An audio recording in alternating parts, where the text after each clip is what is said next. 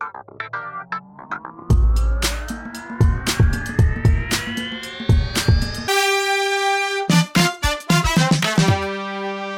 Muss aufpassen, dass du nicht Apfelplausch sagst dann. Ja, ja, du. Ich werde Das es. mir letztens passiert, also beim, beim letzten Mal passiert, glaube ich, ja. Ah, ja. Ja. So, ja, ist eingestellt. So, fertig. Alles klar.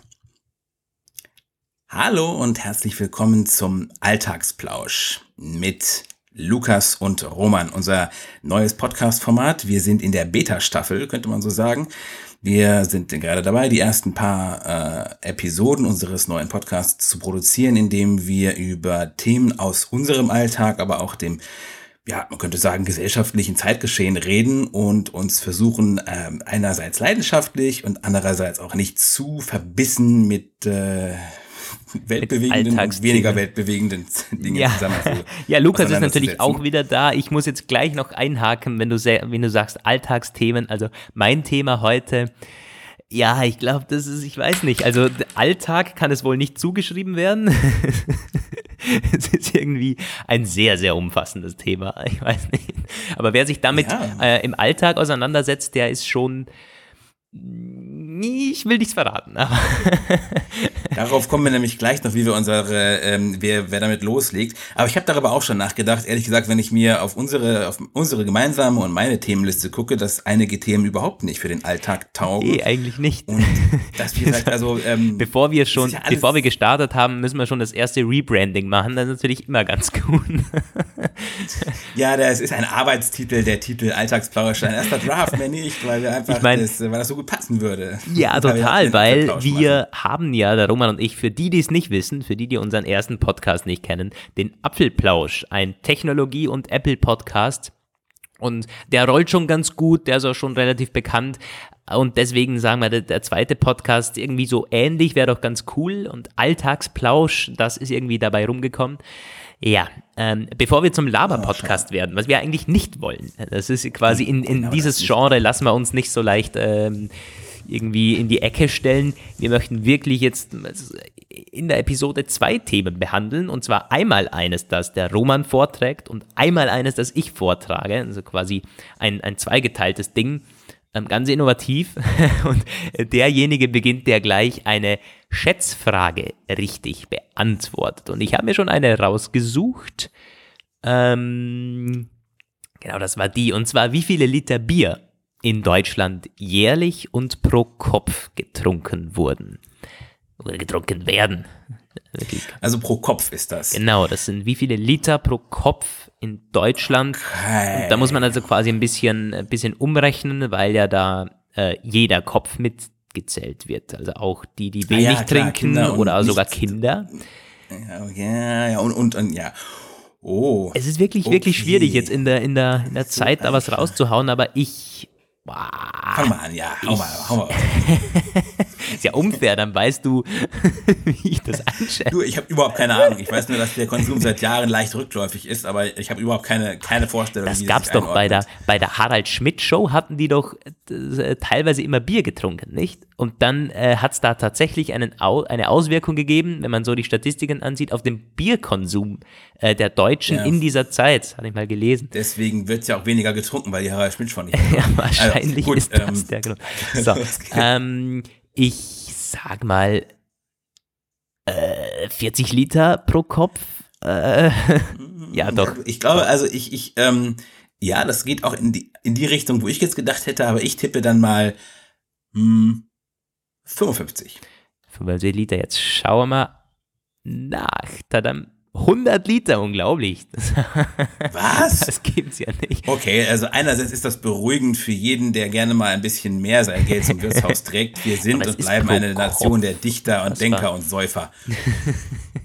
Ja, also wenn ihr dann noch eine Quelle äh, braucht, campusjäger.de, das ist irgendwie, keine Ahnung, so eine Schätzfragenseite. Aber ähm, ja, ich hoffe, die lügen nicht. Das war unsere Schätzfrage. Das heißt, Roman ist näher dran und Okay. wird jetzt gleich entscheiden, wer anfängt. Du kannst beginnen oder mir das zuerst abgeben, wie du möchtest. Also ähm, ich bin irgendwie total gespannt, weil du hast ja eben schon so vor der Sendung eingeleitet, dass dein Thema so äh, sophisticated ist und deswegen kann ich so nicht, gar nicht abwarten, das zu hören. Also deswegen, äh, ja. Es ist natürlich, ähm, da habe ich mir jetzt wahrscheinlich selber dann irgendwo ins, in, ins Bein geschossen. So viel Druck wollte ich da gar nicht oder so viel Erwartung wollte ich gar nicht aufbauen. nee, es war so, ich hatte bis heute Mittag kein Thema und dann dachte ich mir so auf dem Weg zur U-Bahn, äh, als ich die ganzen Leute so gesehen hatte, mit äh, jeder am Handy oder so, komm, wir nehmen das, da, da, die, die Handy-Lenkgesellschaft ab und so. Und dann irgendwie ähm, eine halbe Stunde später, als ich so über das Thema nachgedacht habe, irgendwie ist es so, so, so, so Standard. Irgendwie da, das ist so wirklich so ein Laberthema. Und hat man schon tausendmal gehört. Und als ich dann äh, bei der Arbeit, beim, beim, beim Schreiben war und auf Google gegangen bin, da gibt es ja meistens so irgendwie, wenn irgendwie vor 40 Jahren was passiert ist, dann, dann, dann präsentieren die das. Und heute, vor 44 Jahren, habe ich mir gedacht, kenne ich nicht, was da steht, ich schaue mal nach, wurde die Arikibo-Botschaft versendet. Das ist eine, ah. eine Botschaft an mögliche Außerirdische. Und dann habe ich halt, wie es so ist, äh, auf Wikipedia-Artikel äh, irgendwie durchgestöbert und dann springt man von einem Artikel zum nächsten und dann sehen wir im Prinzip schon bei einem Thema, so Botschaften an Außerirdische. Macht das Sinn oder wie sollen die aussehen? Ist das sogar gefährlich? Und wie sieht's aus? Haben wir das schon öfters gemacht oder wie stellen sich die Staaten so ein äh, oder wie stellen die Staaten sich zu diesen Botschaften? Habe ich mal so ein bisschen recherchiert und ich finde es ein mega spannendes Thema muss man aufpassen, dass wir nicht abdriften in dieses riesige Thema Außerirdische und äh, gibt's äh, andere Lebewesen, was sind wir und so. Ich meine, das ist ja ein endloses Thema, quasi wirklich Labercast ähm, ja, 2.0. Aber ich glaube, wenn man es so ein bisschen reduziert, also da, da, kann man noch sehr viel mehr schöpfen aus diesem Thema für zukünftige Episoden, denke ich, so ein bisschen reduziert auf die Botschaft. Ähm, könnte es sehr spannend werden. Und ich glaube, Roman, du bist auch so in Sachen Raumfahrt, in Sachen Weltall, bist du nicht uninteressiert, oder? Ja, das stimmt. Ich ähm, finde es ganz witzig. Wir hatten ja vor der Sendung, als wir die Fragen ausgewählt ja. hatten, hat auch eine Frage, hatte mit Satelliten zu tun. Habe ich gesagt, ich müsste es eigentlich wissen, weil ich mal für einen Raumfahrtdienst geschrieben habe. Ist aber auch schon eine ganze Weile her. Äh, damals war ich auch teilweise wirklich sehr drin im Thema und hat mich auch wahnsinnig erfüllt, da ähm, zu schreiben. Hat leider irgendwann dann von der Zeit einfach nicht mehr funktioniert. Aber ähm, ja, wer weiß, vielleicht kommt es ja wieder. Noch. Vielleicht kommt es ja wieder in ja, unserem Podcast, jetzt blüht's wieder auf. ich habe mir das immer wieder mal vorgenommen, das mal wieder irgendwie aufzugreifen, wenn ich mal wieder mehr Zeit haben sollte. Ich finde es auch ein wahnsinnig Aber diese, Thema, ja diese Initiativen, die, ähm, die da laufen, die verfolge ich tatsächlich noch aus der Berichterstattung so ein bisschen. Ich bin natürlich jetzt auch nicht mit den Fakten völlig auf dem Laufenden. Ich weiß aber natürlich von der Debatte über die Fragestellung, ob es, ähm, also es gibt ja diese, ähm, um es kurz einzuordnen, dieses passive Lauschen, das ist schon seit ewigen Zeiten, dieses SETI, mm, also mit Radioteleskopen nach etwas zu suchen, das eine äh, Übertragung von einem anderen, von einer anderen Zivilisation sein könnte. Seit ein paar Jahren gibt's auch aus Privatwirtschaft, das ist, glaube ich, so ein russischer Mogul, der das gemacht hat, dieses Breakthrough Listen Projekt, auch mit zusammengeschalteten Teleskopen. Bis jetzt, wie wir wissen, ohne Ergebnis. Und dann gibt's diese Geschichte, wir senden selbst etwas aus. Erste ähm, Sache, wo es dazu gekommen ist, aber das ist, das sind wohl die Golden Records das werden die viele noch im Kopf haben. Das waren die Voyager-Sonden, die mit diesen Schallplatten-ähnlichen äh, Dingern ins, äh, losgeflogen sind, wo grundlegende Kerndaten unserer äh, gesellschaftlichen Entwicklung und Zivilisation visualisiert sind und auch primitiv mit so einer ja, universellen Tonmatrix abgelegt sind. Und jetzt halt seit einiger Zeit die Überlegung, macht es Sinn, Signale auszusenden, wo halt die Befürworter sagen, na ja, eventuell kriegen wir Kontakt in Hunderttausenden von Jahren. Da ist immer noch diese lästige Beschränkung der Lichtgeschwindigkeit, die nach allem, was wir so wissen, einfach nicht zu überschreiten ist. Zumindest nicht, wenn man die Physik nicht verbiegen möchte. Und andere halt sagen, es ist destruktiv und es, ähm, es kommen dann äh, so Independence Day Aliens, die wollen unser Gehirn aussaugen. und ähm, da gibt es ja. halt aber wirklich, also ich mache es jetzt ein bisschen plakativ, aber die machen das, die machen diese Debatte wirklich extrem ernsthaft. Ja, also, ähm, ich weiß, deswegen habe ich dann das Thema auch genommen, weil Übrigens, du hast jetzt irgendwie 90 Prozent von dem, wie ich es eingeleitet hätte, im Prinzip auch schon so übernommen. Also ich habe beim Recherchieren auch eben dieses SETI und METI, das sind die englischen Begriffe Messaging to Extraterrestrial ja. Intelligence und SETI Search for Extraterrestrial äh, Intelligence. Und das sind im Prinzip Signale, die man aussendet. Also es ist die aktive Suche nach diesen Außerirdischen, im Prinzip, dass wir was raussenden und nicht nur beobachten. Und das wird tatsächlich von, ich glaube, sogar Stephen Hawking, der jetzt ja. ähm, nicht, nicht irgendwer ist, um es mal so zu sagen, der sieht das sehr, sehr kritisch, hat das ähm, verglichen mit der Entdeckung Amerikas, äh, das für die Ureinwohner bekanntlich nicht wahnsinnig gut ausging. Und ich, ich finde es irgendwie ich weiß nicht, also mein, mein Entdeckergeist und auch meine, meine, mein Alter wahrscheinlich noch irgendwie, meine, meine Angstlosigkeit äh, lässt mich das nicht so verstehen, warum man das, warum man nichts tun sollte, warum man nicht nach Aliens suchen sollte, wenn man so möchte. Ähm, ich, ich weiß nicht, wie, wie stehst du eigentlich allgemein dazu? Findest, findest du tatsächlich unter Umständen gefährlich oder ist das eh irgendwie 0,0000000% Wahrscheinlichkeit, dass da überhaupt was passiert? Ist natürlich sehr schwierig. Also ähm, das basiert auch auf verschiedenen Prämissen, die Frage. Also ähm, ich bin erstmal, muss ich äh, zugestehen, ein wahnsinnig glühender ähm, Anhänger der Science Fiction. Und zwar sowohl die Babylon 5, Schrägstrich Star Trek, Schrägstrich, Schrägstrich äh, was gibt's noch? Perry Roden Science Fiction, also etwas, das wirklich völlig mehr Fiction ist als Science, aber auch die Hard Science Fiction, also quasi die Evaluierung unseres heutigen Technikstandes in die nächsten drei, vier Dekaden halt. Und äh, das finde ich teilweise noch spannender. Muss ich übrigens sagen, gibt es auch gerade im deutschsprachigen Umfeld einige ganz hervorragende Autoren, die da zurzeit wunderbare ähm, Geschichten zu schreiben, die halt auch mehr teilweise Physik-Lehrbuch sind als, ähm, als Fiction. Und diese zeigen halt ganz klar, selbst wenn wir diese Diskussion führen, ist es etwas, das allenfalls unsere Nachfahren betreffen wird, unsere Ur, Ur, Ur, Ur Urenkel mhm. wahrscheinlich.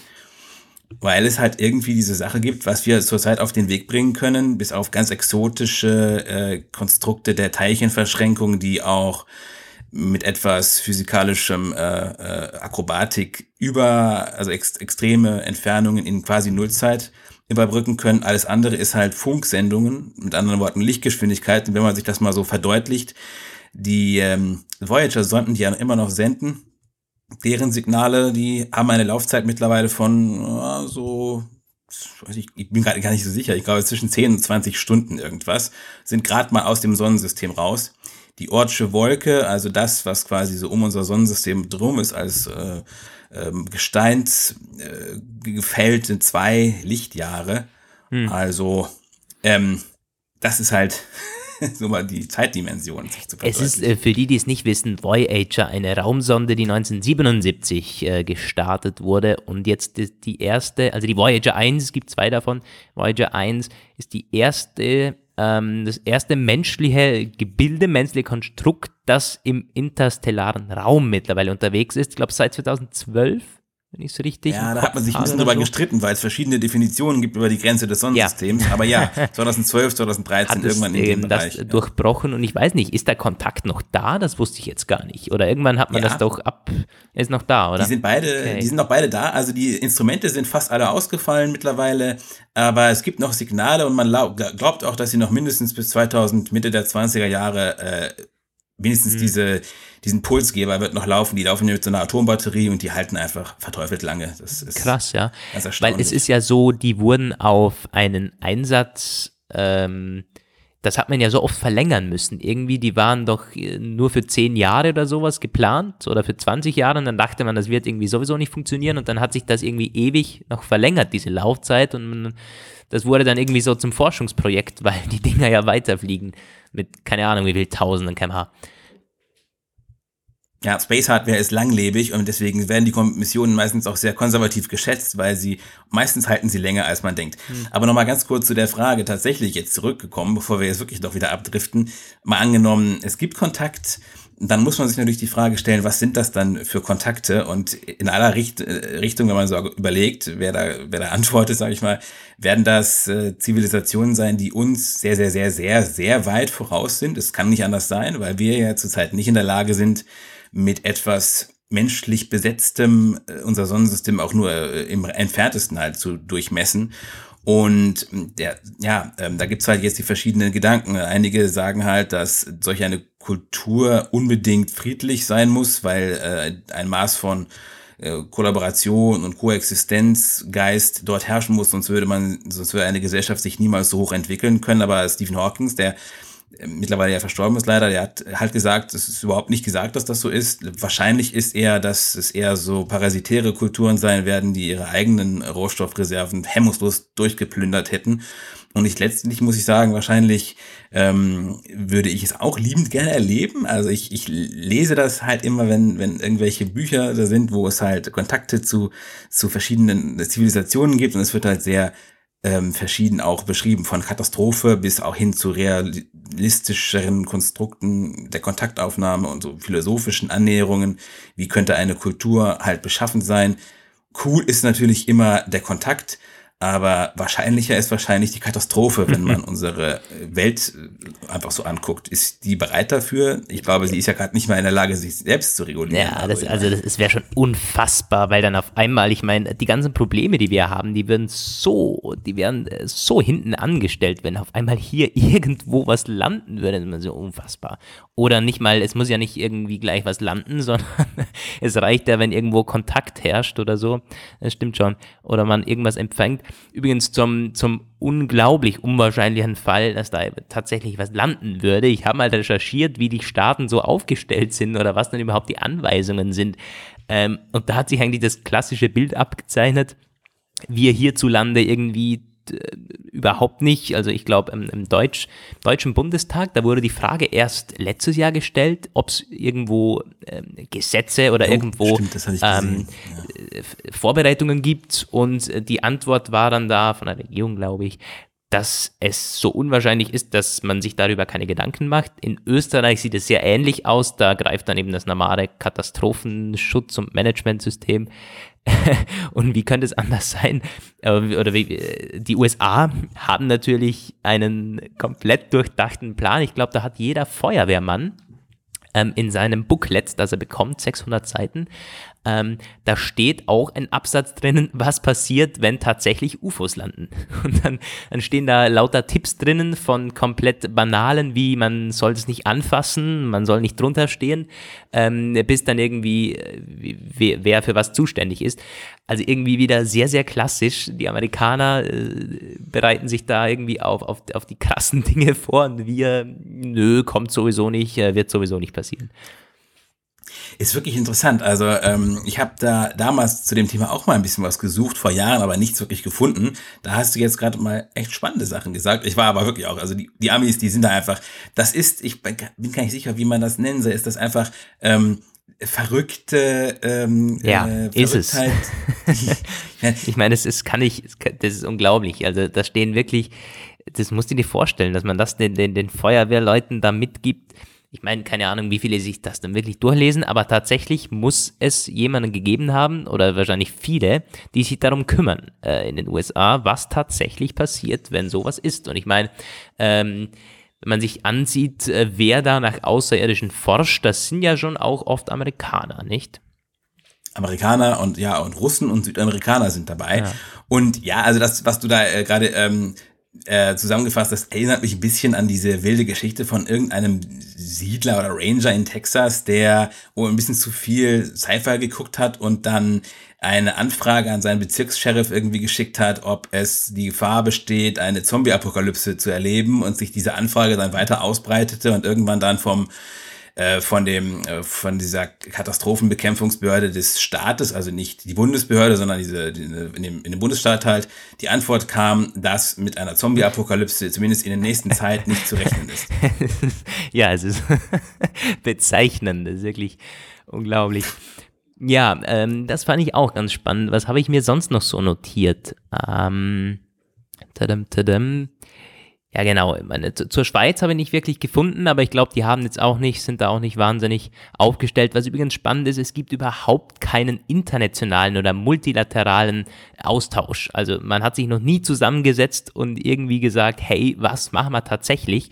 Also die Welt wäre komplett also komplett unvorbereitet auf so irgendwas. Ich meine, klar, äh, da würden jetzt äh, kritische Stimmen auch sagen, vielleicht zu Recht, wir haben genügend eigene Probleme auf Soll, äh, also wenn, wenn man die Zeit noch mit solchen Fragen verschwendet, wo soll das hinführen?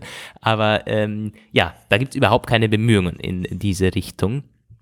Ähm, ja, äh, noch ganz kurz. Ja. Weil es gibt ja nicht mal, also es gibt äh, gerade mal so die allerersten Anfänge einer internationalen Koordinierung für den, für die Abwehr eines äh, größeren äh, Meteoriten, Asteroideneinschlags. Also da gibt es so Impact-Szenarien tatsächlich, wo man, also in den aller, aller, allerersten Stufen, dass man sagt, zumindest es wird nicht an einem äh, Schutzschild gearbeitet, auch nicht irgendwie an einer, an einem äh, konkreten äh, äh, Gadget so, aber man hat zumindest eine Koordinierungskommission ins Leben gerufen, an der irgendwie die meisten Raumfahrtnationen teilnehmen. Und es hat auch unglaublich lange gedauert, bis es wenigstens ähm, multinationale Kooperationen zur Beseitigung von Weltraumschrott, wohlgemerkt ja. menschengemachten Weltraumschrott gibt. Also bis sie sich da auf eine äh, Alien Taskforce verständigen, mag die Galaxie nicht mehr dieselbe sein.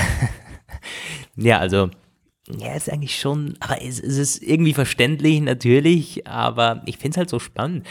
Ähm, wenn du schon vorher, nochmal ganz kurz zur Kontaktaufnahme, ähm, du sagst, die sind natürlich deutlich weiterentwickelt, völlig klar, aber wir wissen ja gar nicht, wie entwickelt sie sind. Und da ist im Prinzip dann auch schon einer der größten Kritikpunkte, wenn wir wieder zurückkommen zu diesen Botschaften an Außerirdische, denn was soll denn da drauf sein? Ähm, es sollen das Bilder sein? Können die sehen? Sollen das Tonaufnahmen sein? Was hören die? Wie, wie, wie oder fühlen die nur oder, oder, oder, oder um Gottes Willen, ne? oder wie, wie verstehen sie Dinge? Äh, welche Sprache sprechen sie? Es ist ja im Prinzip, wir wissen gar nichts und da, die Golden Records, die du angesprochen hast, diese, diese goldene Tonplatte, die bei der Voyager mitgesendet wurde, die hat alles Mögliche drauf, ich, von, von Bildern über alle möglichen Sprachen, die es auf der Welt gibt. Ähm, die hat irgendwie alles drauf, auch äh, wie die Menschen aussehen und da ist Mann und Frau drauf. Der, der Mann, der hebt, glaube ich, die, die Hand so hoch, quasi winkt und da gibt es auch schon mächtig Kritik, weil äh, die Alien könnten das als Angriff verstehen, habe ich irgendwie gelesen. Ähm, ja, inter also interessant, auf jeden Fall sehr interessant. Ich, es steht wortwörtlich übrigens drauf, ähm, die, die Übersetzung auf Deutsch, dies ist ein Geschenk einer kleinen, weit entfernten Welt, eine Probe unserer Klänge, unserer Wissenschaft, unserer Bilder, unserer Musik, unserer Gedanken und unserer Gefühle. Wir versuchen, unser Zeitalter zu überleben, um so bis in eure Zeit hineinleben zu dürfen. Wir, die Bewohner der Erde, verneigen uns in einem Geiste des Friedens und der Demut. Nun, da wir imstande sind, unser Sonnensystem zu verlassen, hoffen wir, die Freundschaft und das Vertrauen anderer Welten zu gewinnen. Das war jetzt mein Zitat und damit möchte ich eine kleine, kleine Literaturschau und Film äh, kurz äh, Zusammenfassung von äh, Episoden geben, die mir dazu einfällt. Natürlich Friendship One, die eine Star Trek Voyager Folge ähm, wo gezeigt wird, wie katastrophal ein Kontakt ausgehen kann. Die haben nämlich da skizziert, was passiert, wenn eine etwas weiterentwickelte Menschheit Proben ihres Wissens und ihrer Technik in eine Raumsonde packt und die ist dann tatsächlich irgendwo angekommen, wo dann die Menschen dort, also die Lebensformen dort, diese ähm, diese Gebrauchsanweisung für verschiedene Sachen, unter anderem auch Energiereaktoren ähm, hat sie halt entschlüsselt, aber damit konnte sie das nicht handhaben, hat damit dann ihre Welt äh, in Schutt und Asche gelegt und dann die Nachfahren der Menschen, die dann später dort durch Zufall vorbeigekommen sind, als Geiseln genommen, um sie für die Katastrophe zur Rechenschaft zu ziehen. Also gefährlich, gefährlich kann es schon werden. ja, aber also ich glaube, wir sind aber beide grundsätzlich eher in Richtung auf jeden Fall äh, probieren. Ich meine, es gab, glaube ich, 10 bis 15 solche Versuche. Manche sind dann auch äh, mangels Geld, mangels Unterstützung, gerade die privaten Versuchungen, so irgendwie Kontakt aufzunehmen, Dinge rauszusenden, sind gescheitert oder zumindest pausiert. Ähm, aber es gibt doch um die 10, die da bei Wikipedia zumindest aufgelistet sind, die, ähm, äh, die äh, durchgeführt wurden. Ganz, ganz bekannt ähm, auch das Wow-Signal. Ähm, das ist aber, wirst du kennen, ist jetzt nicht von uns man nennt es, glaube ich, im Englischen The Wow Reply. Das wurde auch in, im Rahmen solcher Forschungen, ähm, in solcher Botschaften, die wir, glaube ich, rausgesendet haben. Und da hat dann irgendwie ein Wissenschaftler gemeint, aha, jetzt ist was gekommen von denen. Er hat da irgendwas aufgezeichnet und das übersetzt als Wow, Rufezeichen. Wenn ich nee, es war ein bisschen ganz anders. Es war zu der Zeit, das ist schon sehr, sehr lange her, da wurde ja. noch nichts gesendet. Das war tatsächlich etwas, das im SETI-Programm entdeckt wurde. Und da hat dann, ähm, das hat auch sehr lange auf seine Aufklärung geharrt, dieser, äh, dieser Wow-Ding.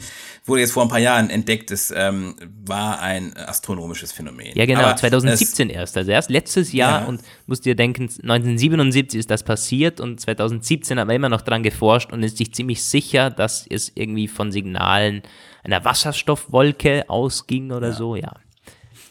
Aber das ist sehr spannend. Es gibt auch jedes Jahr so eine oder zwei neue ähm, Berichte über potenzielle Funde. Genau, es gab vor, ich glaube, das war jetzt zwei Jahre her, da gab es eine, eine Forschergruppe, die hat einen Stern entdeckt, wo ähm, sie, man konnte damit sehr viel Fantasie die Messungen interpretieren, als wäre dort eine Dyson-Sphäre, also ein den ganzen Stern umfassendes äh, stellares Konstrukt, was man postuliert, eine super High-End-Zivilisation würde das ähm, so bauen. Und dann hat aber selbst diese Forschergruppe gesagt, naja, ähm, wenn, wenn vorher alle anderen, weiß ich nicht, 20, 30 verschiedenen wahrscheinlicheren Möglichkeiten, es zu erklären, nicht funktioniert haben, kann man immer noch darauf zurückkommen. Wahrscheinlich ist alles ganz anders. Aber äh, ich muss zugeben, ich verschlinge jeden einzelnen dieser Berichte auf. ja, gut, sowas macht natürlich immer Schlagzeilen, gerade dann bei der ähm, bei bestimmten Portalen, bei bestimmten Boulevardpressen. Also es gibt unfassbare Verschwörungstheorien. Bei meiner Recherche bin ich da auch auf YouTube-Videos gestoßen, irgendwie Leute, die meinten, sie hätten schon mal Kontakt zu Außerirdischen gehabt, ähm, wurden da interviewt und ich dachte mir, what? Ja, ähm, völlig verrückt. Ja, Sachen gibt's. Ja, ja ähm, aber das ähm, war so ein denke, bisschen ähm, mein Thema. Ich glaube, wir sind schon eh relativ, äh, bevor wir ins Labern kommen, können wir das so ein bisschen wieder zum Ende bringen. Ein sehr, sehr, sehr spannendes und umfassendes Thema. Ich meine, wir haben jetzt erstmal irgendwie Botschaften, Kontaktaufnahmen äh, andiskutiert. Ähm, da könnte man noch so, so viel drüber quatschen. Werden wir auch, denke ich. Ein Thema, das uns beide zumindest interessiert. Aber ich bin jetzt umso mehr gespannt, was Roman dann hat. Wahrscheinlich was ganz anderes, über das wir gleich sprechen werden. Ja, also bevor ich mein Thema jetzt ausrolle, ähm, würde mich jetzt ja tatsächlich interessieren, ob es unter den Hörern, die jetzt vielleicht ja noch nicht ganz so zahlreich sind, ob es da Meinungen zu gibt. Gerne her damit. Ähm, ich habe noch keinen Twitter-Hashtag, weil wir ja nicht wissen, ob ja, Alltagsplausch. Hashtag Alltagsplausch, klar, so. ja. Und wenn es nur der Hashtag also, ist, der so, der so bleibt. Da kann man dann ja auf jeden Fall später nochmal darauf zurückkommen, falls wir das nochmal aufgreifen. Weil es ist tatsächlich so, ich hole uns jetzt wieder richtig krass, brutal back to earth ja, für die, die noch dran sind. Wahrscheinlich haben die meisten schon abgeschaltet, weil sie denken, über was reden die denn da? ja. ja. wir müssen uns sowieso noch überlegen, ob wir die Themen vorher reinschreiben sollen oder ob das für unsere Hörer auch überraschend Stimmt. bleibt. Vielleicht soll. so stichwortartig. Naja, das, das gilt ja. noch zu, zu evaluieren. Ja, bitte, Roman. Ja, also ähm, äh, ich wollte gerne über Strohhalme reden, mein Freund. Aha.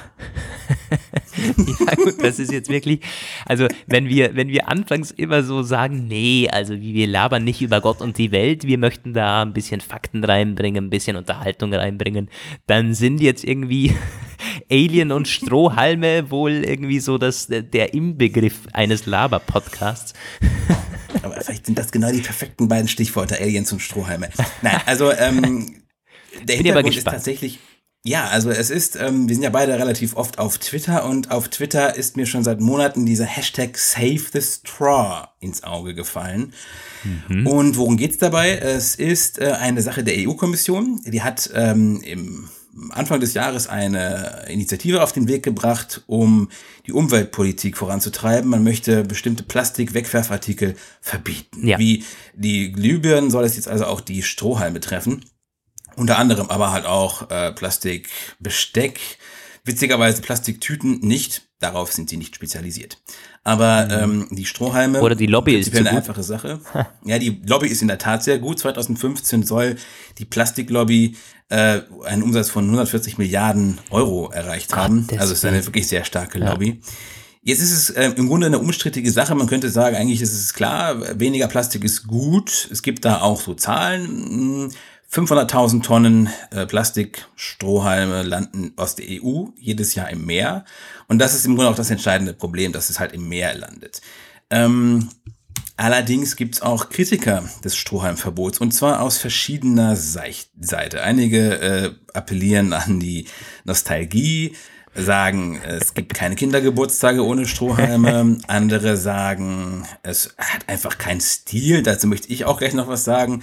Aber ähm, die etwas ernster zu nehmenden Einwände kommen, und jetzt wird es tatsächlich ein bisschen schwierig, von Menschen mit motorischen, muskulären Beeinträchtigungen, mhm. die sagen, es gibt für sie keine andere angemessene und auch gesellschaftlich funktionierende Art zu trinken. Also Leute mit einer spastischen Lähmung zum Beispiel sind auf Strohhalme oder andere Saughalme angewiesen, um äh, irgendwie selbstständig und selbstbestimmt äh, trinken zu können. Auf dieses selbstbestimmt legen sie extrem viel Wert, weil gefüttert werden möchte sie niemals so richtig. Und ähm, gibt es dann auch, die wurden dann auch äh, ziemlich hass angefeindet, so von wegen äh, Umwelt. Ignoranten und so mussten dann teilweise sie sich anhören. Es gibt dann auch natürlich die Sache, nehmt doch Alternativstrohhalme. Also es gibt ja Plastikersatzdinger, hier Metall und, äh, und, und äh, echtes Papier und auch eben Stroh. Ich habe das alles nie ausprobiert. Die Betroffenen sagen allerdings, sie hätten alles ausprobiert und es funktioniert alles nicht. Das Metallzeug ja. schmeckt irgendwie nicht, das Papier löst sich auf und alles andere ist irgendwie auch scheiße und diese wiederverwertbaren sind unhygienisch. Ja, also also wiederverwertbar.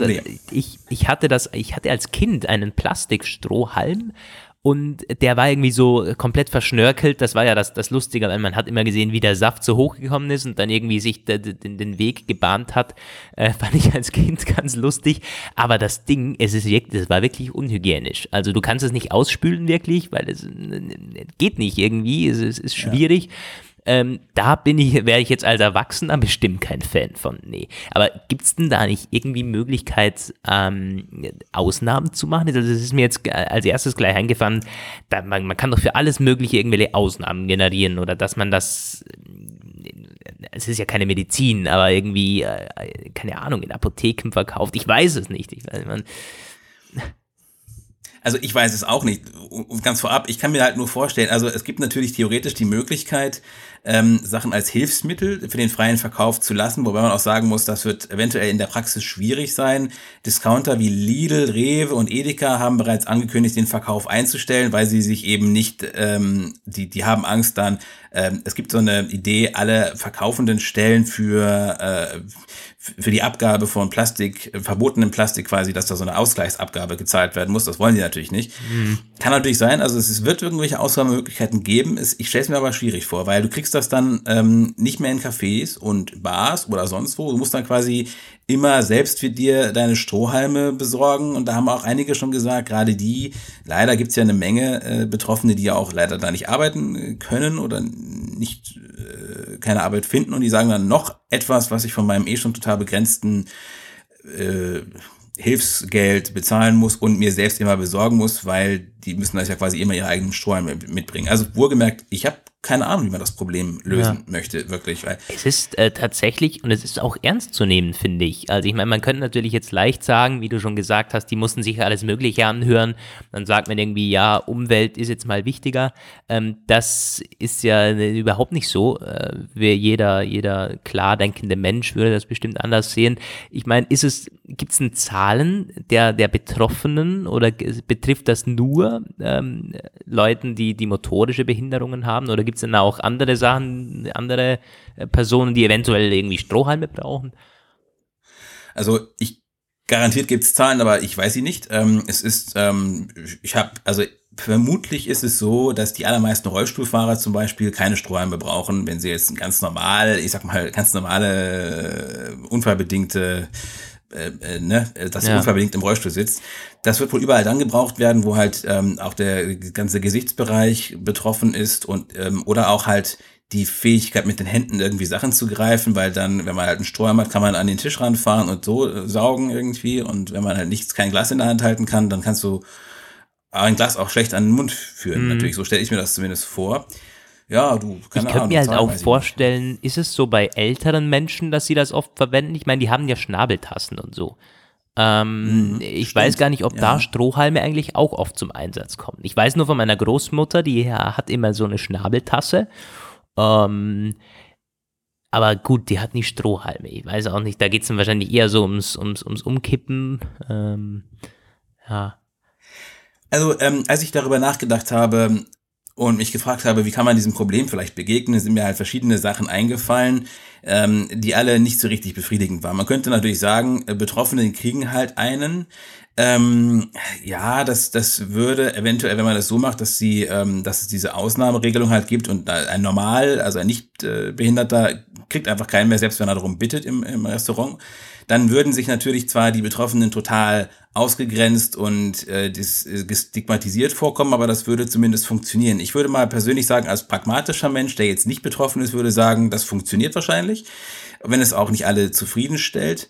Aber ich habe da noch ein bisschen weiter gedacht. Ja.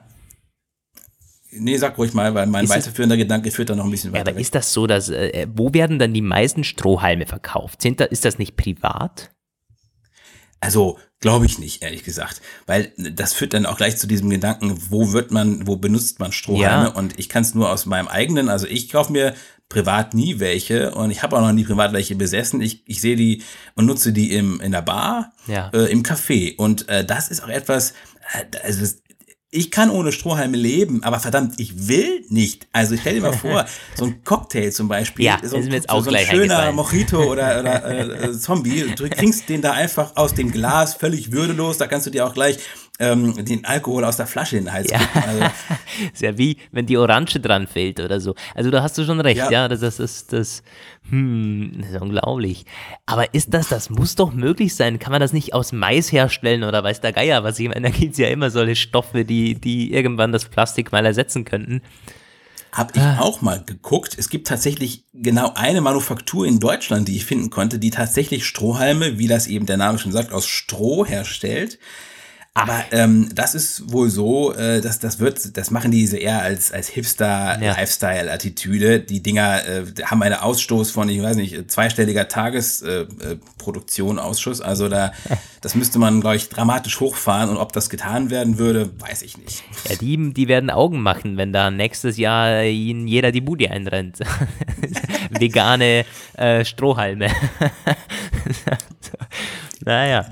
Ähm was ich mich sowieso gefragt habe, ist, das kann man vielleicht jetzt ein bisschen so zum, zum Ende äh, führen, ob man halt hier an der richtigen Stelle äh, Aktionismus gezeigt wird. Wenn man sich nämlich, ich habe eben bewusst nur eine Zahl genannt, diese 500.000 Tonnen, die im Meer landen, ähm, das ist viel zu viel, gerade wenn man die Bilder von, von verendeten Walen und Seevögeln sich vor Augen führt. Aber es gibt noch eine andere Zahl, nämlich 25 Millionen Tonnen werden jedes Jahr erfolgreich eingesammelt, also eben vom Meer ferngehalten, dann ist die Relation mal anders. Also 500.000 Tonnen ist immer noch zu viel, aber ähm, der Rest landet halt eben nicht im Meer. Der wird, das ist auch ein bisschen übel, da kann man da mal gucken. Nur verbrannt äh, oder wie? Ja, 39 Prozent wird verbrannt. Und dann wird 30 Prozent für Recycling eingesammelt, aber da wird davon wiederum die Hälfte nicht eben recycelt, weil Recycling ist nicht so einfach, wie es klingt. Das ist mega mhm. aufwendig. Das wird alles nach China exportiert und nach Afrika auf die Mülldeponien gekippt. Ah, ja, das ist ja auch nur die, die, die zweitbeste Lösung oder die drittbeste Lösung. Also das mit dem Recycling ja. hat mich übrigens auch sehr überrascht. Ich hatte nämlich ähm, Anfang der Woche hat mich jemand von Greenpeace auf der Straße angesprochen und klar, man, man kennt die Leute und ich bin dann eigentlich jemand, der bleibt bei solchen, also bei solchen Organisationen dann eigentlich auch gerne mal stehen, wenn ich jetzt nicht komplett im, im, im Zeitstress bin und das ist ja gar nicht so uninteressant, was die teilweise erzählen. Ich bin auch Greenpeace-Spender, so einen kleinen Betrag. Ähm, und der hat mir dann das dann eben erzählt, als ich ihn gefragt hatte, was wird dann überhaupt recycelt? Äh, wenn ich da was in den Plastikmüll werfe hier in Wien, ähm, was wird recycelt? Wird da nicht alles recycelt? Weil das war so eigentlich mein äh, Gedanke. Äh, Plastik äh, ist ja bei uns gar kein Problem, da wird doch das meiste recycelt. Nee, überhaupt nicht, so wie du eben sagst. Das ist eigentlich schon schockierend.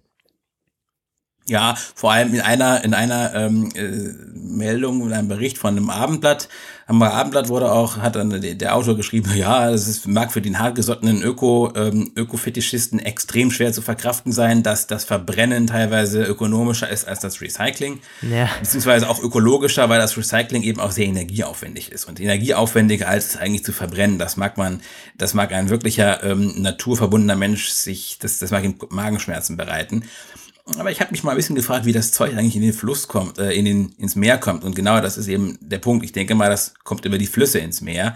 Und da könnte man doch, das war jetzt mein End, Endpunkt des Gedankens, naja, man sagt, man schränkt das ganze Zeug mit dem Plastik ein und zwar darf es einfach nicht mehr in einem Radius von so und so vielen Kilometern oder ähm, Metern X von fließenden Gewässern abgegeben werden im Verkauf oder dann nur noch mit Einschränkungen halt. Es ist eine mhm. sehr theoretische Lösung, die es so auch nicht geben wird. Aber zum Beispiel wir hier in Bielefeld haben keinen Fluss. Ja. Und es, ich sehe auch keine Möglichkeit von hier, wie irgendetwas Plastikartiges durch Wasser von, von Bielefeld aus zur Nordsee kommen könnte. Wenn uns das, wenn mir das irgendjemand herbeizeichnen kann, diesen Weg, bin ich da sehr interessiert dran, aber ich wüsste es jetzt erstmal nicht ich hätte mir, also ich habe jetzt auch gerade mal aus Interesse, aus, aus Interesse eingegeben, wie kommt Plastik ins Meer? Und dann gibt es dann gleich von WWF der erste Blog-Eintrag. Ähm, alles Mögliche halt. Irgendwie äh, Fischfang natürlich, irgendwelche Netze und weiß der Geier was. Abwasser, wird viel irgendwie dann direkt ins, in, ins Meer gelangt. Da, das reißt halt irgendwie alles mit.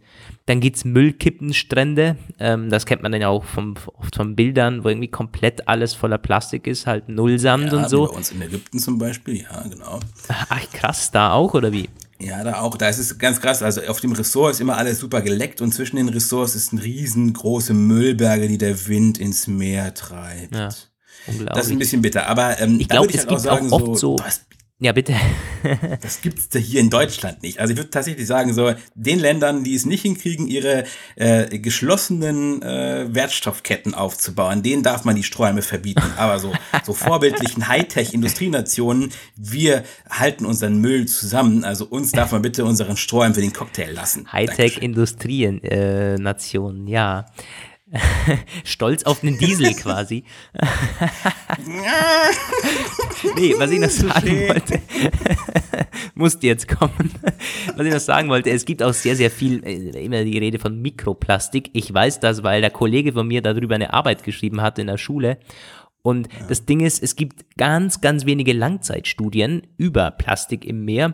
Der hat dann auch irgendwie nicht so recht ein Fazit äh, bei der Arbeit ziehen können, weil er das total unterschätzt hat mit den Studien, die da, die, die vorliegen, nämlich äh, sehr wenige Studien. Das wird irgendwie sehr schlecht und nicht äh, auf, auf lange Sicht ähm, untersucht, eben erst seit kurzer Zeit. Hat er dann nicht die beste Note auf die Arbeit bekommen aus diesem Grund. Ähm, und ich lese da gerade sehr viel Mikroplastik, Dinge, die, die, die ins Abwasser kommen. Das wird aus der Kleidung herausgewaschen, das sind irgendwelche Gels, Cremen und so Zeug, das ins Abwasser kommt. Da ist auch sehr, sehr viel ähm, Müll, Mikroplastik im Meer dann. Ich glaube, das muss nicht mal zwingend der Plastiksack sein, der irgendwie an der Oberfläche treibt. Ja. Das stimmt. Und das ist auch tatsächlich, Mikroplastik ist ein Teufelszeug, weil es eben äh, alles, was unterhalb von 0,5 Millimetern ist, ähm, lässt sich, oder Zentimetern, glaube ich sogar, ist die, ist die Definition am Mikroplastik. Und das Zeug ist dann wirklich unverrottbar und dringt auch in tiefere Wasserschichten ja, ein, kann dann dort das Ökosystem destabilisieren und da kannst du, das kriegst du noch schwerer raus als die großen Brocken. Also ja, das ist wirklich schlimm. Ja, es ist aber ich, ich, ich weiß nicht, also es ist halt, es ist schwierig da. Es ist sowieso immer, beim Umweltschutz muss man die Balance finden und das ist wahnsinnig schwierig. Ich meine, wir haben es jetzt in, in Deutschland gerade äh, sehr, sehr aktuell mit dem Fahrverboten. Da wird ja Teile der vom Wellhautaubahn A4 40 oder so werden da. Ja, die Lebensader des Ruhrgebiets wird für genau, gesperrt. Genau. Oh, ich meine, da, da, bin ich, ich meine, ich muss mal ganz kurz von mir persönlich erzählen. Ich bin ein riesiger Fan von Elektroautos. Da darf man mich jetzt wieder haten als Deutscher irgendwie. Ähm, bin auch ein Tesla-Fan. Ich finde aber genauso, dass in diesem Fall es einfach nicht geht. Du kannst ja nicht einfach ein Fahrverbot machen und den Leuten irgendwie das Recht nehmen, da zu fahren. Ich meine, die müssen ja zur Arbeit fahren und so.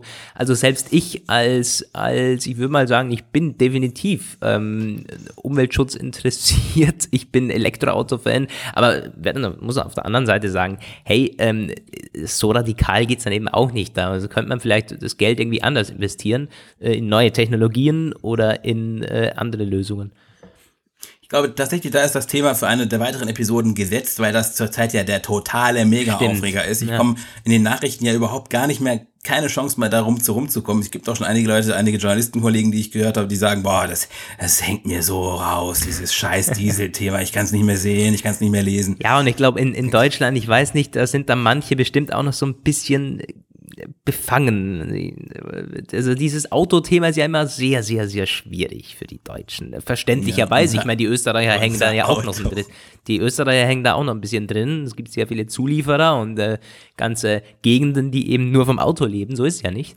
Mm, ja, ist aber, das ist im Umbruch. Stimmt, eine sehr, sehr spannende, äh, sehr, sehr spannendes Topic für eine unserer nächsten Ausgaben. Was meinst du, sind wir mit dem Hashtag 2 vom Alltagsplausch schon ziemlich durch? Würde ich sagen, ja. Wir haben vermutlich gleich beide Themen in äh, groben Zügen umrissen und beide Themen lassen sich von zwei kleinen Geistern, die zwar äh, willig sind, aber ähm, nicht äh, äh, große Macht besitzen, nicht äh, endgültig einordnen. Ja, wenn man auch dazu sagen, wir haben jetzt keine, keine wochenlangen Recherchen betrieben oder so. Das ist auch gar nicht das Ziel. Äh, wir, wir wollen ja auch nicht ins wahnsinnige Detail gehen oder ins Technische gehen. Kann vielleicht mal vorkommen. Vielleicht gibt es solche detaillierten detaillierten Ausgaben, aber im Grunde wollen wir halt irgendwie ähm, alltägliche oder auch tagesaktuelle Themen irgendwie äh, aufgreifen und dann mal auch so absurde Dinge wie Botschaft an Außerirdische. ja, ähm, was halt Google so vorschlägt. jo, äh, ich würde sagen, Roman, das war's vom Alltagsplausch. Ich würde sagen, das ich habe sogar, ich habe sogar geschafft, nicht Apfelplausch zu sagen. Das ist unglaublich. Yes, äh. Beta-Folge, ja. Es wird dann ja, aber äh, auch die ersten Beta-Hörer geben. Das haben wir uns ja schon vorgenommen. Wir grüßen schon mal alle, die jetzt zum ersten Mal äh, diese Episode dann irgendwie hören, bevor sie wahrscheinlich überall ausgestrahlt wird und das Millionenpublikum erreicht. ja, ich sag ja, eines Tages werden wir zu den ganz Großen gehören. Ja, du wirst, du, du, jetzt lachst du noch. So. Ja, das war's vom Alltagsplausch. 2, meine Lieben. Ähm, ja, bis zum nächsten Mal. Ich kann nicht sagen bis nächste Woche oder so, aber bis zur nächsten Ausgabe, bis zur dritten Ausgabe. Das war's von mir.